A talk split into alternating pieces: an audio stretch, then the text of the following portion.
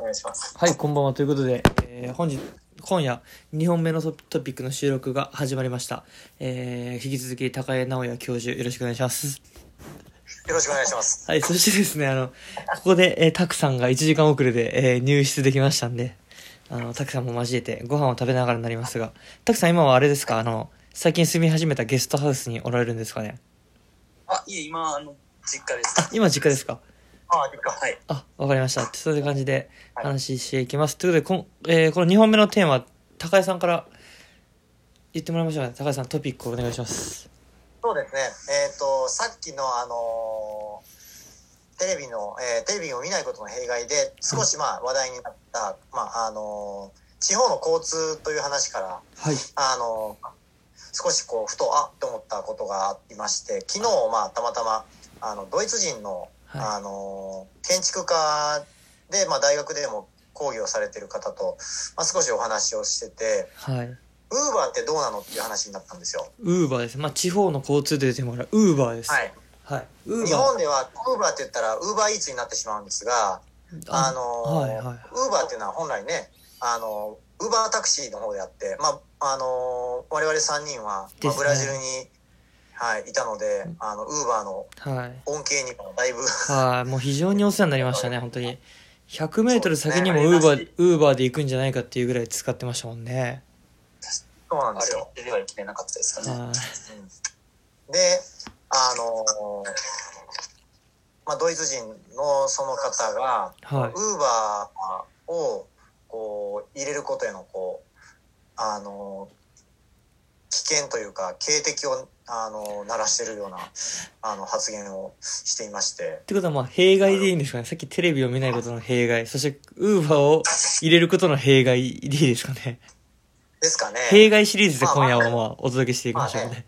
まあ、そもそもじゃあなんで日本にウーバーがあのー普及してないのかはいなぜだと思いますか、なぜとまあ一般論で言うとやっぱ既得権益が強いからっていうのはよく言われますよねそうですよね、はいうん、タクシー業界があったりだとか、はいそうなんですよでまあもちろんそれもあるんだけどもはいあのもちろんそうなんですけどもあのもう一つの問題として、えー、とウーバーが一気に入ってくると,、はいえー、と日本の経済がかなりダメージを受けるんじゃないかほうほうほうほうほうほうほうという話をなるほど結局日本が稼げないと大元としてそうですね、えーあーバス地下鉄はいはいはい電車は特に、えー、とこれを完全規制緩和すると,、はいえー、と要は都会の、えー、と交通関係で働く人たちあはいこれは整備士であり、えーもっと言ったら、えー、とそういった例えば鉄道会社うんうん関連となるとかなりの人数がいるわけですよ。はいはいで、えー、と便利になれば当然便利な方を人間は使いますから安くて便利であれば。うんはうん。となると一気に広まると。いうん。規制を緩和して、えー一気に広まると要はまずその経済的にはいかなりダメージを受ける可能性があるんじゃないかとはあはあはあ確かに山手線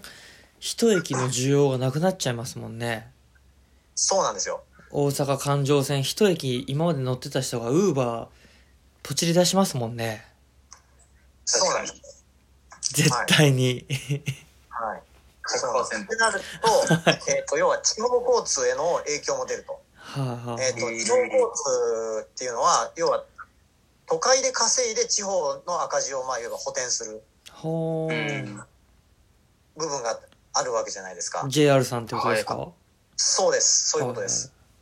となると、当然、えっと、採算が合わなくなったら、はいはいうんもう、背に腹は変えられないですから、地方の、うん、えー沿線は、まあ、北海道にどんどんどんどん消えていくと。はいはいうん。でじゃあ地方でここまでウーバーが果たして本当に普及するのかどうかっていう問題があったりとか実際に、えっとね、富山県で、えっとウーバーを部分的に導入したりした自治体があったりするんですはけいど、はこいれはいえもまだ情報収集不足で、えっとその後どうなって2016年に導入してるんだけどその後どうなってるのかちょっといまいちよく分かってなくてその後の記事をちょっと見つけられなかったのではいなん多分おかそらくですけど僕の知識だとウーバーアプリ自体は導入してる自治体はちょこちょこあってですね日本各地に京都の方とかでもあの舞鶴の方ですかねあの辺もウーバーで確かタクシーを呼べるようにしてるんですけど結局白タクではないわけですよ日本って入ってるのってうんタクシー免許を持った人を呼べるうん青森の端っこ津軽海峡の手前もウーバー入ってたんですよ僕2年前行った時ブラジルが帰国してはい一人旅行った時えウーバーあんじゃはんと思ってウーバーアプリでタクシーを呼べるっていう仕組みそうですよねそういうことですよね、あのーあのそういうことなんですよはいはいだから白タクがウーバー運転手はできないですよ日本の今の多分法律っていうかルールじゃそうなんですよあの、はい二種免許が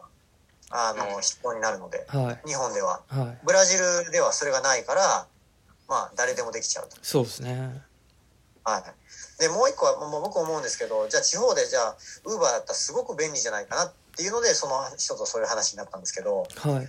要はあの田舎だったらあの軽トラに乗ってあの畑仕事してるおじちゃんたちがうんこう町内を右往左往すると。ほうほうほであればあそこの隣に乗せてあげて買い物すに連れて行ったりとかいいんじゃないか確かにその部分もあるんだけど、えーっ、とまずウーバーが普及難しいんじゃないかっていうことの一つに、えーっとじゃあおじいちゃんおばあちゃんたちがそのアプリを使いこなせるかう 確かにそうなんですよ。軽トラウーバーはい、あのねあの運転する側も乗せてもらう側も両方はいあの なかなかねそうですねあの、はい、そこが難しいとうん、ややこしいから分からん、何もできひん、やらんってなる可能性が高い。はいはいで、まあうん、普及したとして、えっ、と、まあ、田舎の問題に関してはそうなるんですけど、じゃあ都会でそれをやると、はえいっ、と、まあ、そのドイツ人の方がもう一個提唱したのが、経済的ダメージだけでなくて、健康面のことを言ってたんですよ。おー便利になれば、当然みんなこれ外にで、あの、歩かなくなるだろうと。はいあのーちょっとした移動ももう歩くの面倒くさいのではいウーバーを安いからウーバーを呼んでしまうはいうんウーバーを呼んでしまえばえーっと今までせめてバス停まで歩いてたのがもうバス停まですら歩かないはいはいドアトゥードアになっちゃうからはいうんとなれば、まあ、運動不足によって、えー引き起こされる、まあ、健康被害うーんいや要はこう、えーっと高齢者がますますはいはい要介護になるんじゃないかとか、えーっと、まあ、肥満だとかそういったはあの糖尿病などへのリスクいはいそれから、えーっと考えなくなってそれをもう簡単にポチポチ押すだけになるのでう、ーんえーっとよりその、えー、地方症だとか、うーんえーそういった、えーリスクが上がる可能性があると。うーんことをそのドイツ人の方は提唱してたんですよだからそれは慎重にそそれはデータとして出てるんですかさ逆にウーバーを導入しているアメリカブラジルいやそこまで言ってなかったんですけどでもまあそのドイツ人の方はまああのまあ、海外で、えーうん見てみてくださいと、うまあ、んそういうことが出てきますよみたいなことを言ってたんですよ。ああ長期的に見たらってことですねそうですそうですでまあ、うんあの建築家でありながらそういう地方創生のことを日本とドイツとで両方やってる方だったんですよ。へえでそのだから私はあの、まあ、そういうのを見てて私は反対だと思うとはいいうようなことをは言ってて。いへえはい、まあでもまあ、まあ、そこのまあ議論の中でただ、えっと地方に関してはあのそう健康面だけじゃなくてもそう生活そのものが交通がなくなれば危危ういから、はいその辺はっていうのとで、まあ、確かにじゃあそういったまあシステムを導入して、まあ、日本はまあまず、まあ、法律の壁があるから、まあ、そもそもできないですけど、うんあのなった場合公共交通はまあ消えてなくなるかなと思うんですよ例えば僕がいた、いる能勢町とかであれば、まあ確かにそうですね年間約1億円の赤字が出てますから、はいはいはいまはいあそれがあれですねさっき僕が話したその徳島県のあのえー鉄そう道、ですねバス療養みたいなところでちょっ療と養の、通じてきたわけですね確かにそうですねウーバーが普及しちゃったらそんなアイディアすらいらなくなっちゃうわけですね逆にそうなんですよまあはい、うん、まあ、でまあそのドイツ人の方が言うにはえっとその既得権益とかそういうことだけでないそういった部分もあって、えっと参入をそんな簡単にあのしないようにしてるんじゃないかと日本ははいはいなんかあれですね今聞いててやっぱ日本のその鎖国の素晴らしさとなんか良くないと、まあ、鎖国のメリットとデメリットってやっぱいろいろありそうですねそう考えたらうんなんか今聞いたらやっぱウーバー結局その欧米諸国って欧米資本ドーンって入れて一括管理でドーンって吸い取られてっていうとこしてる中で日本鎖国できたから生き残れたみたいな論調もあるじゃないですかそうですねだからウーまあバあとーはによって植民地化されるみたいなあの極端なこと言ったらうんそうですねうーんうんまあ確かにその競合他社がいないっていうのもある,、うんあるあの危険だって言ってました、あーうんまあ、つまり何かっていうと,、えー、とそれでまあ、まあ、将来的にですよあの、うもし交通機関がもう完全に衰退してはいもうウーバーに依存しないといけなくなってしまったっはいはいはいてなった場合例えばこのウーバーの料金がもう跳ね上がったらどうするんだあー確かに競合がいなければそれに従うしかなくなりますから、うんまあ、そういうことも、えー、と警笛を鳴らしました。はあはあはあはあなるほどちょっとしあのいい喋ってください僕なんか日本とそのドイツの関係でちょっと本あったのでちょっと探してみますねなんかあったんですよ地方創生的な感じでそうですね日本とドイツあったあったすぐ見つけた、えー、こちらですねドイツの地方都市はなぜクリエイティブなのかジャケ、えージャケ買いですね完全にちょこの地域おこしみたいに興味があった中でなんかこんなのが出てきたんでいやこれ面白いなと思ってまあドイまあこれ読んでないんで、まあ、何とも言えないですけど僕何とも何も語れないですけどジャケットしか見てないんででもですね多分この、まあ、日本もその地方創生って言って長らく経ってるんでもうもっと今後良くなればいいと思うんですけどなんかよく言うじゃないですかスペインとかもこうやっぱ地方元気っていうかこうこうなんかなんだろうないやそう僕もちょっとあれですね勉強不足なんで何とも言えないですけど地方文献がいいのか中央集権で明治以降発展したからそれで良かったのかまた地方文献に戻る時なのかみたいなあると思うんですけどうんスペインって多分地方地方で独立してんじゃないですかてかもう文化が違うのか言葉が違ったりするからですし、はいえっ、と、なんなら、あのー国が分かれる危険性すらありますよね。ああやっぱそんぐらいもう全然違うわけカでタすルーニねャ地方が、カタルーニャ地方の経済力がかなり高いので、もうはいカタルーニャの人たちは独立したいと思ってるぐらいですからうんうんね。うんうんうんまあ、ドイツもそうですけど、もともとその連邦制ですから、うんはいまあ、あの地方自治がまあもともとしっかりしてたんじゃないかなと思いますね。うーん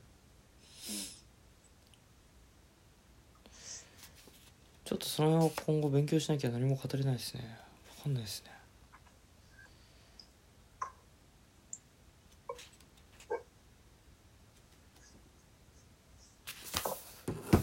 この東京い東京一極集中の流れはどうなると思いますか今 後すごいドキックを振りましたが地域公式協力隊の高井さんに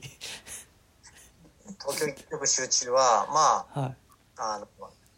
間違いなく僕は自然災害で、はいあの天気がまた訪れると思ってます。はあ、はあはあ、おおなるほどはい、大震災はあの日本は必ず起こりますから、はい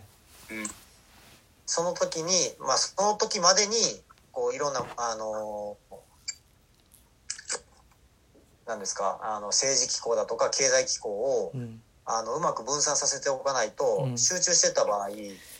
あのほぼ100年単位ではいあの東京では地震が起こってますから。はいはいはい、うんうん、それに関そのし時の混あ乱を考えると危険じゃないかなと思いますしそうなった時におそらく食料だとかはい流通がかなりストップすると。ーうんうん、そのってなった時にうんうんああすいませんどうぞ。いやいやあのその首都移転先の候補地ってご存知ですかいやーなんかこの前言ってた話ですか確か僕なんかちょろっと言いましたねそれ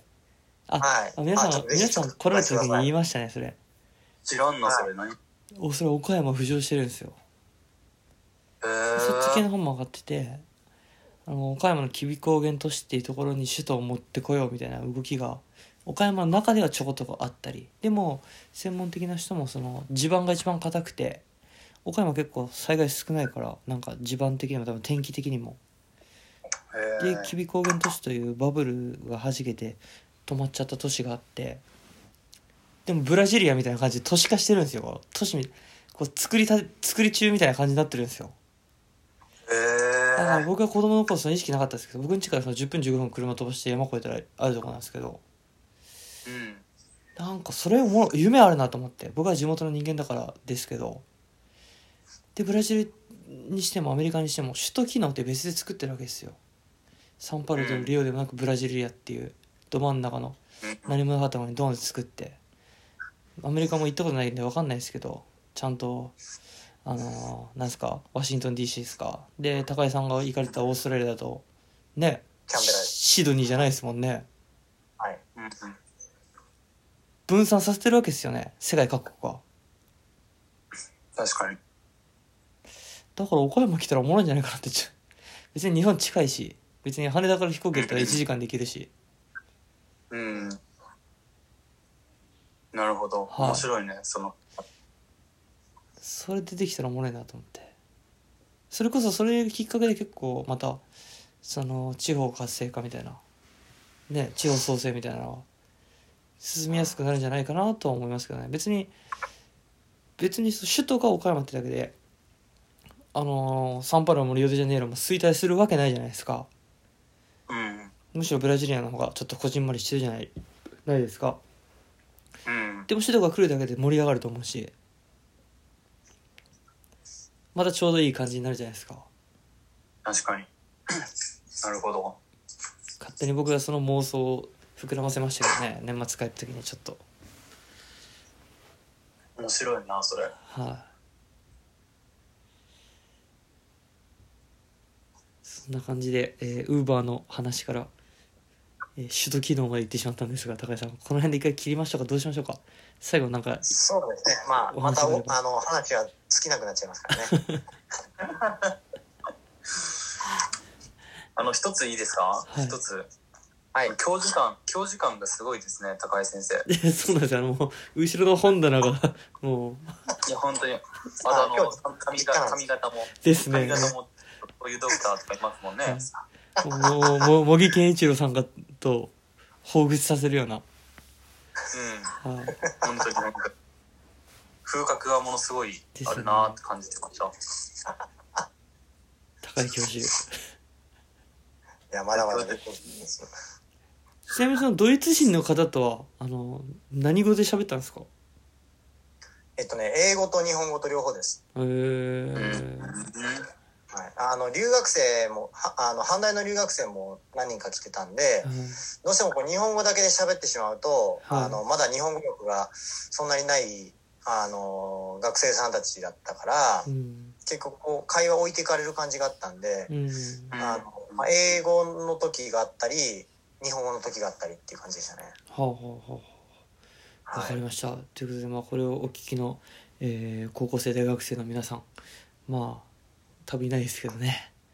あの言語を身につけたらそういう楽しみ方もできるとフラットドイツ人の教授とウーバーの話ができると